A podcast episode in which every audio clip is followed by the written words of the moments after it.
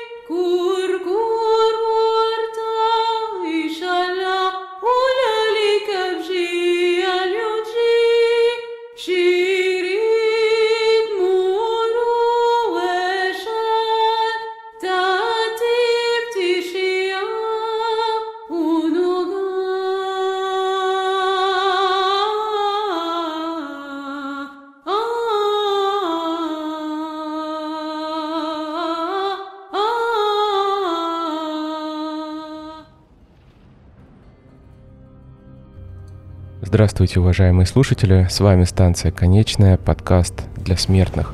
Только что вы прослушали хуритские гимны. Это древнейшая песня, известная нам сейчас. Гимны в честь богини Никаль, она же Нингаль, супруга бога Луны Нанны.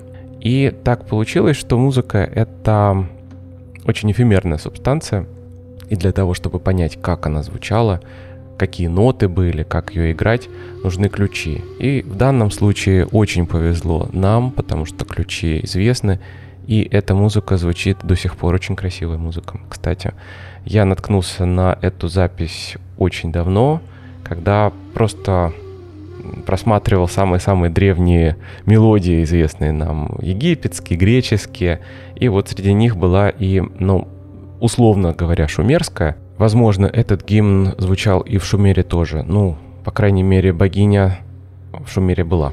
Сегодняшний эпизод я начну с рассказа о том, откуда взялась смерть по представлениям древних шумеров, как люди стали смертными. Боги создали людей, и люди были очень неопытными, они не могли себя защитить, себя прокормить. И тогда Энки, бог мудрости, решил создать великого мужа, назвал его Адапа, и наделил его божественной мудростью. Но, как люди, он был смертным. Адапа научил людей сеять пшеницу, собирать ее, делать хлеб, э, конструировать лодки, ловить рыбу. И однажды Адапа вышел в море на лодке, и бог южного ветра перевернул ее. Адапа разгневался и сломал богу южного ветра крылья, и тогда верховный бог Ану вызвал его на свой суд. Энки знал, что Ану очень зол – и наставлял Адапу, что нельзя делать, нельзя принимать даров Ану, нельзя садиться с ним за пиршественный стол, нельзя принимать от него одежду, и вообще Адапе нужно было одеться в траурную одежду, ну, по такому случаю. Адапа послушал своего создателя. В беседе с Ану он все-таки не удержался от искушения сменить одежду на нарядную, не траурную. И тогда Ану понял, что Адапа все-таки не бог, что он смертный, его можно искусить, его можно вот так вот соблазнить чем-то. Тогда он послал его обратно на землю, где он через некоторое время, как и любой другой человек, умер, не получив бессмертия. Если бы он прошел это испытание, то Адапа мог бы оставить его в своем дворце и дать ему вот этот вот самый-самый божественный дар, дар бессмертия. Но этот шанс был упущен. И потом смерть получила некое воплощение, персонификацию. В представлении шумеров мир был населен добрыми, злыми духами, могущественными божествами. У каждого человека, как я уже говорил, а, был свой бог-покровитель, и еще духи-хранители были.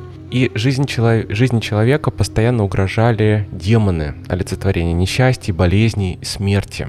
Так вот, а, судьба всех жителей была предопределена заранее, и в час смерти за ними приходил бог Намтар. Это имя переводится как «судьба» или «рок», и уводил человека в подземный мир. Намтар был сыном Энлиля и Эрешкигаль до того, как Эрешкигаль стала супругой Нергала. Эту историю я расскажу обязательно чуть позже. Так вот, Намтар выполнял поручения, э, данные ему богами, он управлял человеческими судьбами, кончиной человеческой. У него было целое воинство демонов, которые способны проникать в разные части человеческого тела, и чтобы избежать их, люди делали Богу подношения. Человеческая смерть виделась как печальное событие для всей семьи, для всей общины. Покойнику воздавались почести, приносились жертвы. Родные во время похорон и после э, в знак скорби рвали на себе волосы, расцарапывали ногтями тело, рыдали, соблюдали траур.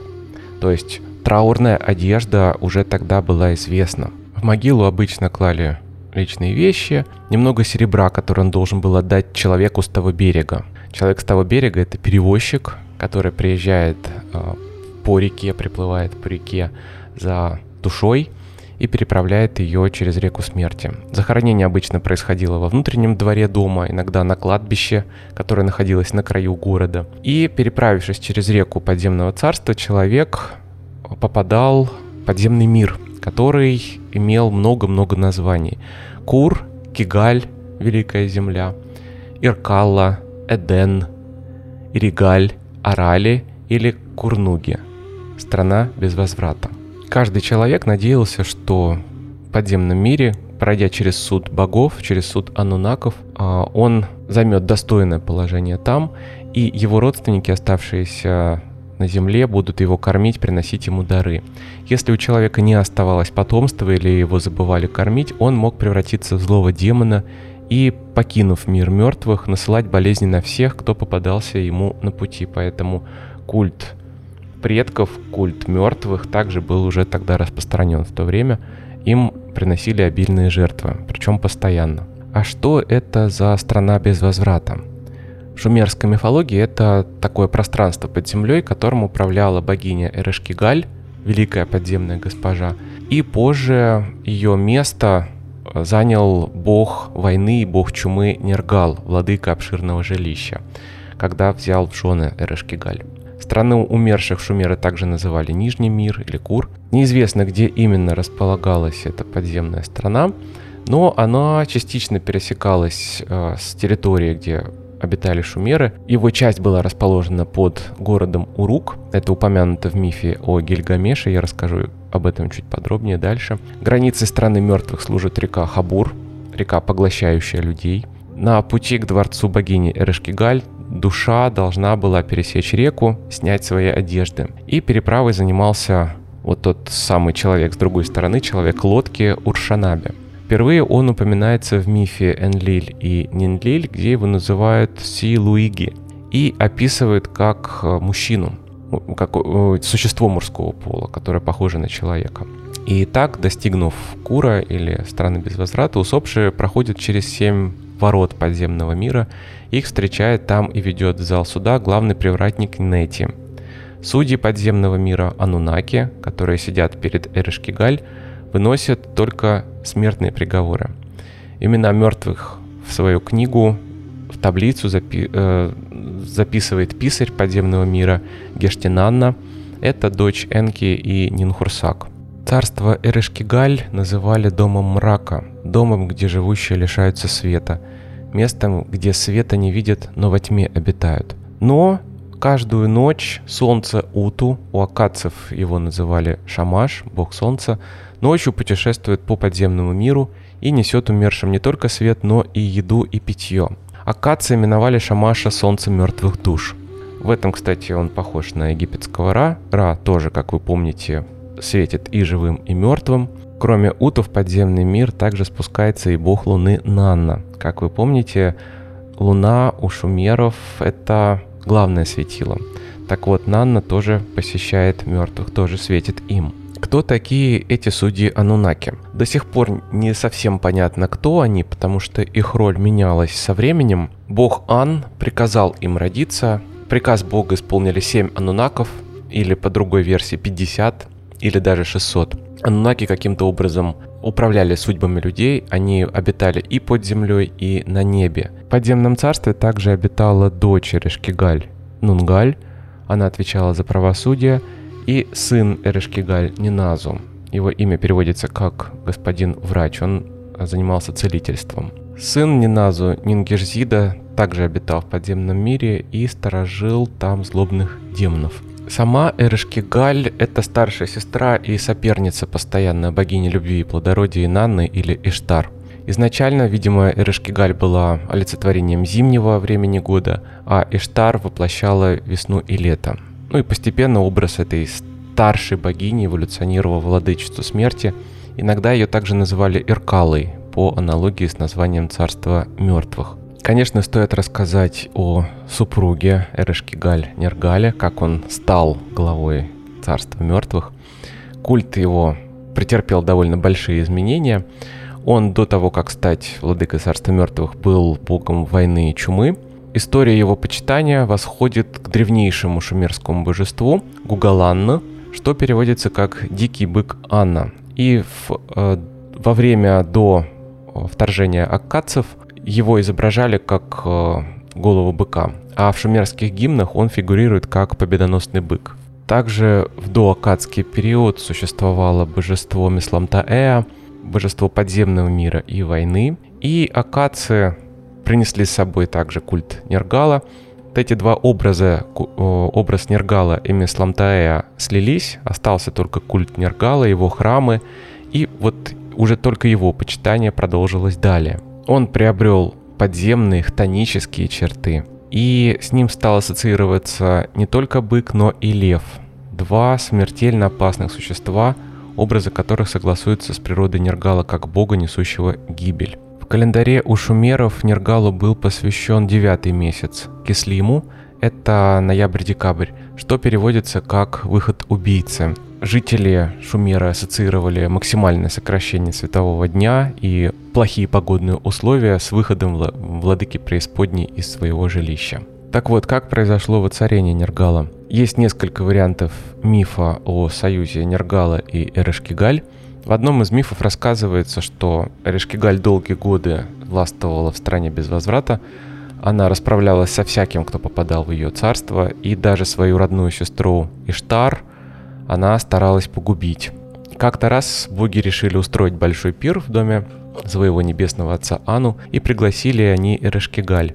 Царица отказалась, Боги не возражали, но попросили ее прислать угощение в знак уважения. Ирашкигаль пришла в ярость и, призвав самого свирепого из своих слуг, Намтара, она послала его с корзины угощений к богу Ану. Когда боги увидели вестника подземного мира, они испугались и отослали его прочь. Пир продолжился, и боги решили смирить жестокую Ирашкигаль, отправив к ней бога войны, Нергала. Тот собрал 14 своих слуг – и двинулся ко входу в подземное царство. Ему в подземном царстве никто не смел противиться, даже Намтар уступил ему дорогу. Нергал вошел во дворец, схватил Ирешкигаль за волосы и стащил ее с трона на землю, готовясь отрубить ей голову. И внезапно царица зарыдала и взмолилась о пощаде. Нергал удивился и отпустил ее. Тогда Ирешкигаль предложила богу войны взять ее в супруги и разделить с ней власть в подземном царстве.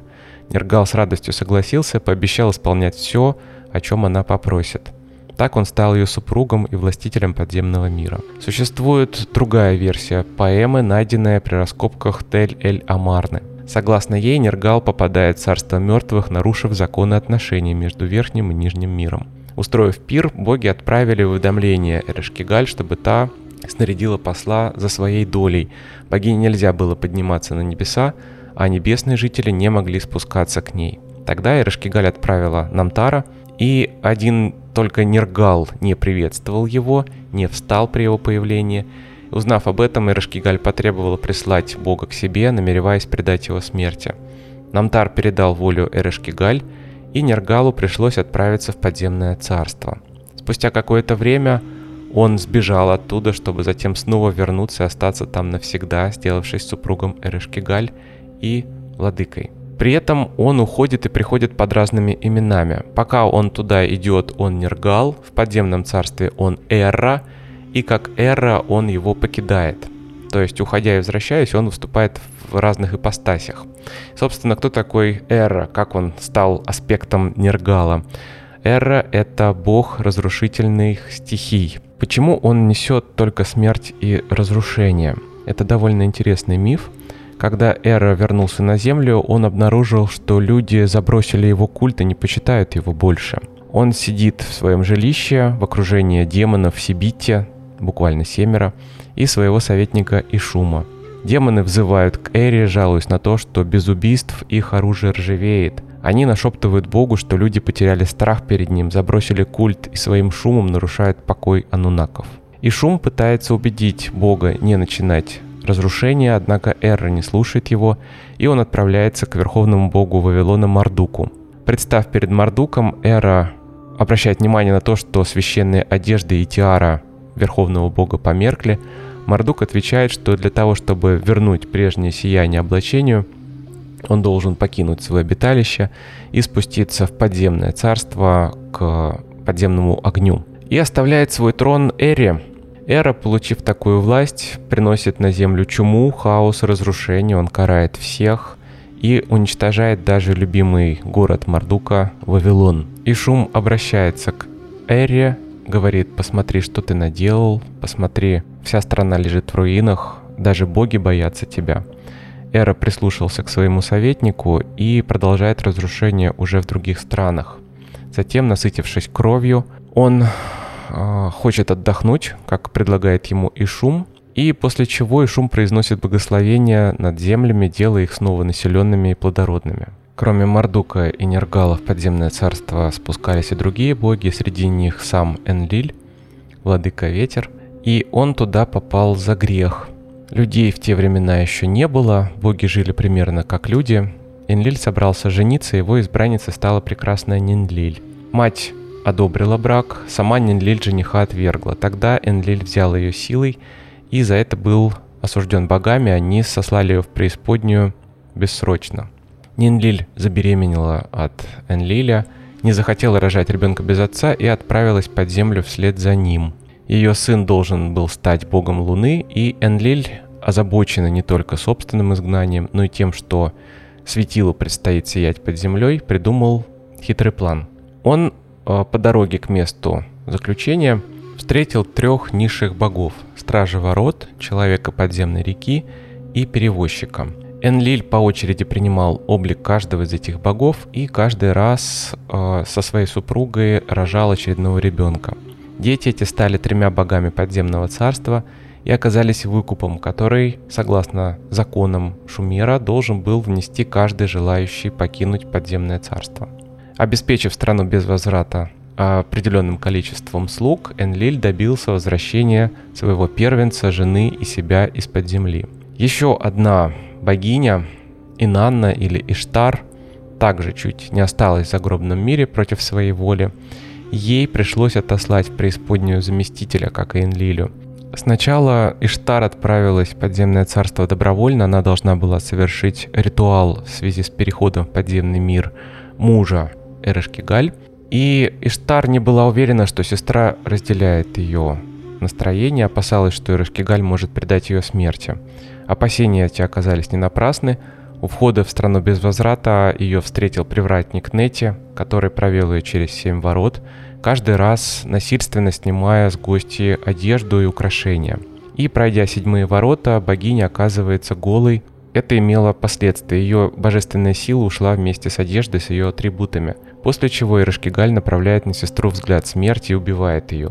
Труп богини вешают на крюк, вбитый в стену. Ее помощник, не дождавшись возвращения богини, бросился за помощью к верховным богам. Энлиль и Нанна безучастно отнеслись к смерти богини, а бог мудрости Энки сжалился. Он почистил ногти и вылепил из грязи двух э, уродцев, снабдил их водой жизни и травой жизни и отправил на выручку. Труп богини сняли с крюка, оживили, но для того, чтобы выйти из страны без возврата, Иштар должна была прислать вместо себя заместителя. И в сопровождении демонов, которые следили за исполнением закона, богиня отправляется на землю, в Урук, и застает своего мужа, Думузи, сидящим в парадных одеждах на высоком троне. Иштар думала, что он льет слезы и носит траур, на самом деле он этого не делал, и вызвал тем самым ее гнев. Она отправляет его в подземное царство – Демоны Галло относят его туда. Они не едят пищи, не знают питья, муки, что просыпаны, не вкушают, не пьют возлиянной воды. Супруг не обнимают с лаской, детей любезных не целуют. И даже не принимают даров приятных, то есть от них нельзя откупиться. Галу разорвали Думузи на части, и он отправляется в преисподнюю. Но ему повезло, потому что его сестра Гештинанна соглашается спуститься в подземное царство вместо него. Как вы помните, Гештинанна стала писарем в подземном мире на суде. Иштар наполовину простила мужа, согласилась, чтобы Думузи и его сестра по очереди проводили под землей по полгода, остальное время пребывали на земле. Я уже несколько раз упоминал о демонах, как обитателях преисподней, Расскажу о них поподробнее. Само понятие демона в Шумере отличалось от того, к чему привыкли мы. Это не только э, злое создание, это, безусловно, носитель каких-то бедствий или бед, но это еще и создание могло быть добрым и защитником смертных. Известно много видов демонов. Это инкубы, суккубы, инкубы Лилу, которые совращали женщин, суккубы Лилит, которые совращали мужчин. Самый главный, наверное, защитник смертных – демон Пазузу. Он повелитель засухи и саранчи. Пазузу слетает на землю на орлиных крыльях. Его львиный рев отзывается громом в небесах, а скорпионе тело источает яд – и он защищает смертных от чумы, но приносит голод, потому что все живое вокруг него гибнет от яда. Он также является защитником смертных от демонессы Ламашту. Ламашту львиноголовая с женским телом похищает детей и насылает на них болезни. Слуги Нергала и Эрешкигаль, демоны Галла, их семь, они стоят у врат в преисподнюю, и следят за тем, чтобы души умерших были пойманы и доставлены к месту суда. Эти демоны появились на Земле в виде блуждающего сияния, они выходят из-под Земли в виде сияния, это могут быть вот блуждающие огоньки или шаровые молнии, но что-то вот похожее на это. Еще одно хтоническое создание, считающееся демоном, его зовут Асак, и он сын бога Ану и богиники, то есть сын неба и земли. Он описывается таким ужасным, что от его присутствия гибнет рыба в реках. Его представляли в виде дракона, и его ассоциируют, собственно, исследователи с архетипом мифологического змея или дракона. Само имя Асак или э, на акадском языке Асакко означает болезнь. Также существовала целая армия Утуку, это духи непогребенных смертных, Стражи загробного мира их не видели и не могли запереть преисподней, поэтому призраки летали среди живых тоже. Утуку могли быть добрыми и злыми. Если Утуку был добрым, он становился духом-хранителем человека, и он представлялся в облике крылатого человекоголового быка, их называли Шеду. И они постоянно изображались в, в Вавилоне, в Шумере, вообще вот в ту эпоху. До сих пор сохранились эти статуи, в музеях их довольно много, и в Лувре есть статуи Шеду, и вот в Пушкинском музее есть, по-моему, копии, не оригиналы. Копии вы можете посмотреть, это огромные такие статуи, очень красивые, рельефные. Мне очень нравилось, когда я в детстве их видел, был на экскурсиях, и я всегда останавливался и смотрел на них прям завороженный. А если Утуку были злобными, то они превращались в вампиров. Они пили дыхание и кровь живых. Также заражали людей чумой, возбуждали в них ярость. И самым известным из злых Утуку считается Алу. Он представлялся перед своими жертвами в облике одноногого, однорукого прокаженного. Его укусы и прикосновения заражали несчастного болезнью. Избавиться от Утуку можно было, похоронив тело а, которая э, принадлежала этому духу, то есть найти и все-таки совершить обряд захоронения или хотя бы принести жертвы в память этого покойного. Тогда ночной мститель соглашался оставить живых в покое и удалялся в преисподнюю. Уважаемые слушатели, очень хочу поблагодарить вас за поддержку подкаста. У нас сформировалась тесная комьюнити ВКонтакте и в Телеграме. На YouTube я получаю много комментариев под э, видео с подкастами. Мне очень приятно ваше внимание, я это ценю. Всегда пытаюсь отвечать на ваши послания, ваши комментарии, каким-то образом отмечать их, ну хотя бы вежливыми фразами, фразами, ответами. Все ваши сообщения я так или иначе читаю и реагирую на них. Большое вам спасибо за это. Напомню, что очень важно поддерживать подкаст с помощью сарафанного радио, распространять информацию о нем, рассказывать о нем своим знакомым и близким, тем людям, кому подобная тематика интересна. И, конечно же, я буду благодарен за любую финансовую помощь с вашей стороны. Теперь можно оформить подписку на Boosty. Можете прослушивать платно новые эпизоды там отдельно или оформлять ежемесячную подписку, как вам удобно. Также до сих пор работает поддержка через донаты ВКонтакте. На Патреоне выкладываются эпизоды, если вам удобно оплачивать подписку за платные эпизоды там, это можно также делать. И в Телеграме э, существует форма для донатов, пожертвований и подписки. Большое вам еще раз спасибо. Ну и приступим к самой любопытной лично для меня части к эпосу о Гильгамеше. Это шедевр древней литературы, который дошел до нас практически целиком. Там буквально несколько фрагментов потеряно. В нескольких версиях есть части этой легенды, этого эпоса. И примечательно тем, что сам герой Гильгамеш является исторической личностью. То есть буквально это живой человек. Разумеется, сам эпос очень мифологичный, там и боги присутствуют, и э, путешествие подземное царство, и поиски бессмертия, и какие-то подвиги э, чудесные совершенно, и столкновения с чудесными существами.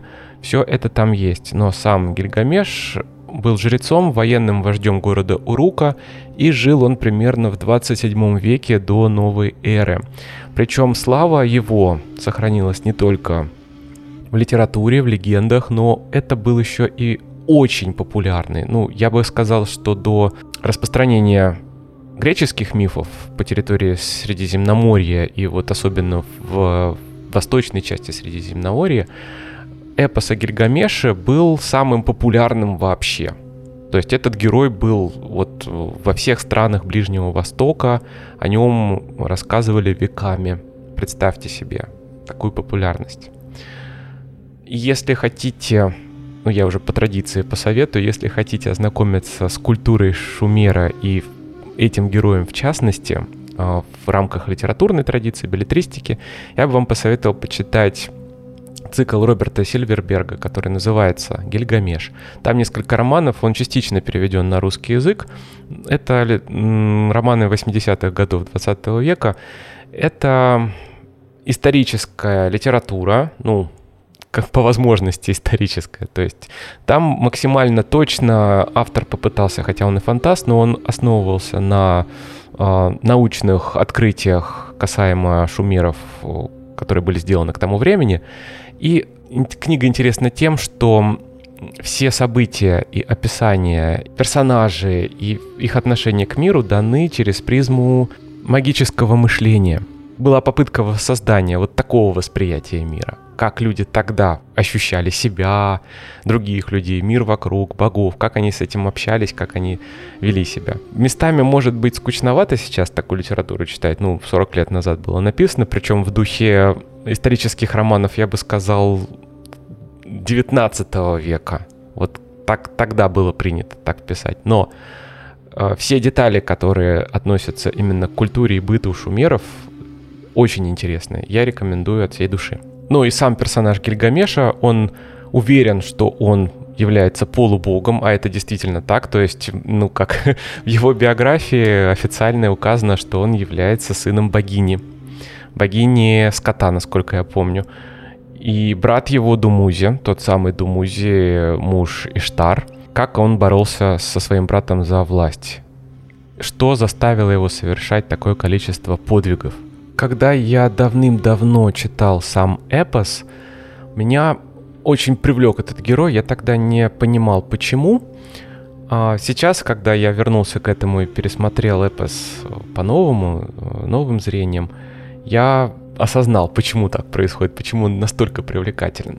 Потому что он до конца человечен. Несмотря на свою божественную природу, он человеком является вот до мозга костей буквально его, э, его помыслы человеческие, его устремления человеческие, он очень тщеславен, он очень жаждет богатств, славы, а, почитания. Он делает для этого очень-очень много. И для того, чтобы оттенить вот эти качества человеческие, показать, что есть что-то иное, эпосе дана замечательная антитеза в виде его спутника и главного друга Энкиду. Жители города Урукау жалуются богам, что Гильгамеш буйствует, не дает им покоя. И чтобы усмирить Гильгамеша, богиня Аруру, это одно из воплощений богини-матери, решает для, э, для царя создать равного по силе соперника. Лепит из глины дикого человека Энкиду. Тело Энкиду покрыто шерстью, он не знает цивилизации, ест траву, живет в степи с дикими животными, защищает их от охотников. И вот охотники жалуются на него Гильгамешу, тот отправляет к Энкиду храмовую проститутку Шамхат, и она его соблазняет и приручает. Энкиду проводит с, ней 6 дней 7 ночей. Когда пытается вернуться к животным, те убегают от него. Шамхат уговаривает Энкиду отказаться от жизни с дикими животными и последовать за ней в город, где правит Гильгамеш. Энкиду соглашается, начинает носить одежду, ест человеческую пищу, а, охотится на животных, забывает их язык. И придя в Урук, Энкиду встречается с Гильгамешем, вступает с ним в схватку. Оба героя оказываются равными по силе, схватка заканчивается ничьей, и с тех пор они становятся лучшими друзьями и побратимами. Вот эта замечательная парочка, она очаровывает. Вы не понимаете, в чем магия, но на самом деле это, это просто прелесть какая-то, когда читаешь их отношения э, между собой. В общем, как я уже сказал, Гильгамеш воплощает в себе все человеческие страсти. А Энкиду воплощает совершенно другую сторону человека. То, что э, исходит из его сердца, не из его разума, не то, что заставляет его а, жаждать, страдать и так далее, а то, что заставляет его быть верным. Энкиду — это пример верности человеческой, преданности, идеал друга, я бы так сказал. То есть тот человек, часть человеческая, которая м, обращена к чему-то более высшему, чем э, то, к чему обращен Гильгамеш, как мне кажется. Но когда читаешь эпос, создается именно такое ощущение, когда ты видишь как ведет себя Гильгамеш, какие поступки он совершает, и то, как ведет себя Энкиду. Это две совершенно разные личности, но при этом они как будто составляют вот две части единого целого. Того, что поистине можно назвать человеком. В нем все это живет. Дикий человек Энкиду и вот такой вот царь, э, властный, страстный Гильгамеш.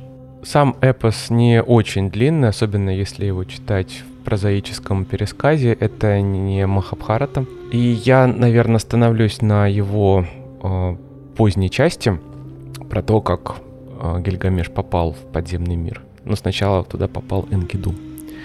Итак, по просьбе богини Штар герой Гильгамеш изгоняет исполинскую птицу Анзуда. Она устрашала богов, могла убить бога. Убивает змею, поселившуюся в дереве хулупу, посаженном богиней в ее саду. Из корней и ветвей дерева он делает пукку и микку, волшебный барабан и барабанные палочки. И с помощью вот этих артефактов он получает дополнительную власть над жителями своего города. Он буквально заставляет их работать день и ночь, а дев города он заставляет ублажать себя. И вот девы возопили, услы... Э, их услышал бог солнца Уту, по его воле Пуку и Мику провалились в Нижний мир через колодец. И Гильгамеш пытался их достать, у него ничего не получилось. Он очень переживал по этому поводу. Энкиду увидел его страдания и вызвался спуститься в подземный мир, чтобы вернуть эти волшебные инструменты. Тогда Гильгамеш обрадовался и стал давать Энкиду советы, что нужно делать, чтобы не остаться в стране без возврата. Он рассказал о законах царства мертвых. В одежду светлую не облачайся, они тебя примут за странника духа. Свежим жертвенным маслом не натирайся, на его ароматы они в круг тебя соберутся. Копья в кур брать ты не должен, копьем убитые в круг тебя соберутся. Кизиловый жезл не бери в свою руку, духи мертвых тебя непременно схватят. Обуви не надевай на ноги, не сотвори шума в подземном мире, не целуй жены своей любимой, не бей жены тобой нелюбимой, не целуй дитя свое любимое – не бей свое дитя нелюбимое. Вопли мира подземного тебя схватят. Энкиду не послушал совета Гильгамеша, он надел чистые одежды, умастил себя ароматным маслом, взял копье и посох, поцеловал ту, что любил, и ударил ту, что не любил. Словом, он нарушил все запреты подземного мира и остался там навсегда. Когда Энкиду из мира подземного хотел подняться, Намтар не схватил его, Азак не схватил его, земля схватила его. Нергала страж беспощадный не схватил его, земля схватила его. На поле сражений мужей он не пал, земля схватила его. Гильгамеш очень опечалился, когда понял, что произошло. Он отправился в Непур к всесильному богу Энлилю, чтобы тот помог ему повидаться с другом, но бог не внял мольбам. Тогда Гильгамеш направился в Эриду просить Энки, и бог мудрости согласился помочь. Он приказал богу солнца Уту отворить дверь Нижнего мира, и Тень Энкиду выскользнула оттуда. Друзья обрадовались встрече, обнялись, поцеловались, и принялся Гильгамеш расспрашивать Энкиду о том, как живется в Нижнем мире. Законы подземного мира видел? Да не скажу тебе, друг мой, да не скажу. Если скажу тебе о подземного мира законах, ты сядешь рыдая. Пусть я сяду рыдая. Тело мое, к которому ты прикасался, свое радовал сердце, словно старую тряпку заполнили черви, словно расщелина забита прахом – «О горе!» — вскричал он и сел на землю. «Того, у кого сын, ты видел?» «Да, видел. Каково ему там?» «Он тот, кто перед колышком в стену вбитым горько рыдает». «Того, у кого два сына, видел?» «Да, видел. Каково ему там?» «Он тот, кто на двух кирпичах сидит, хлеб вкушает». «Того, у кого семь сыновей, видел?» «Да, видел. Каково ему там?» Словно друг богов, сидит в кресле, музыкой танцев наслаждается. Того, кто наследника не имеет, видел? Да, видел. Каково ему там? Хлеб кирпичу, разбитому ветром, подобный он ест. Дворцового евнуха видел? Каково ему там?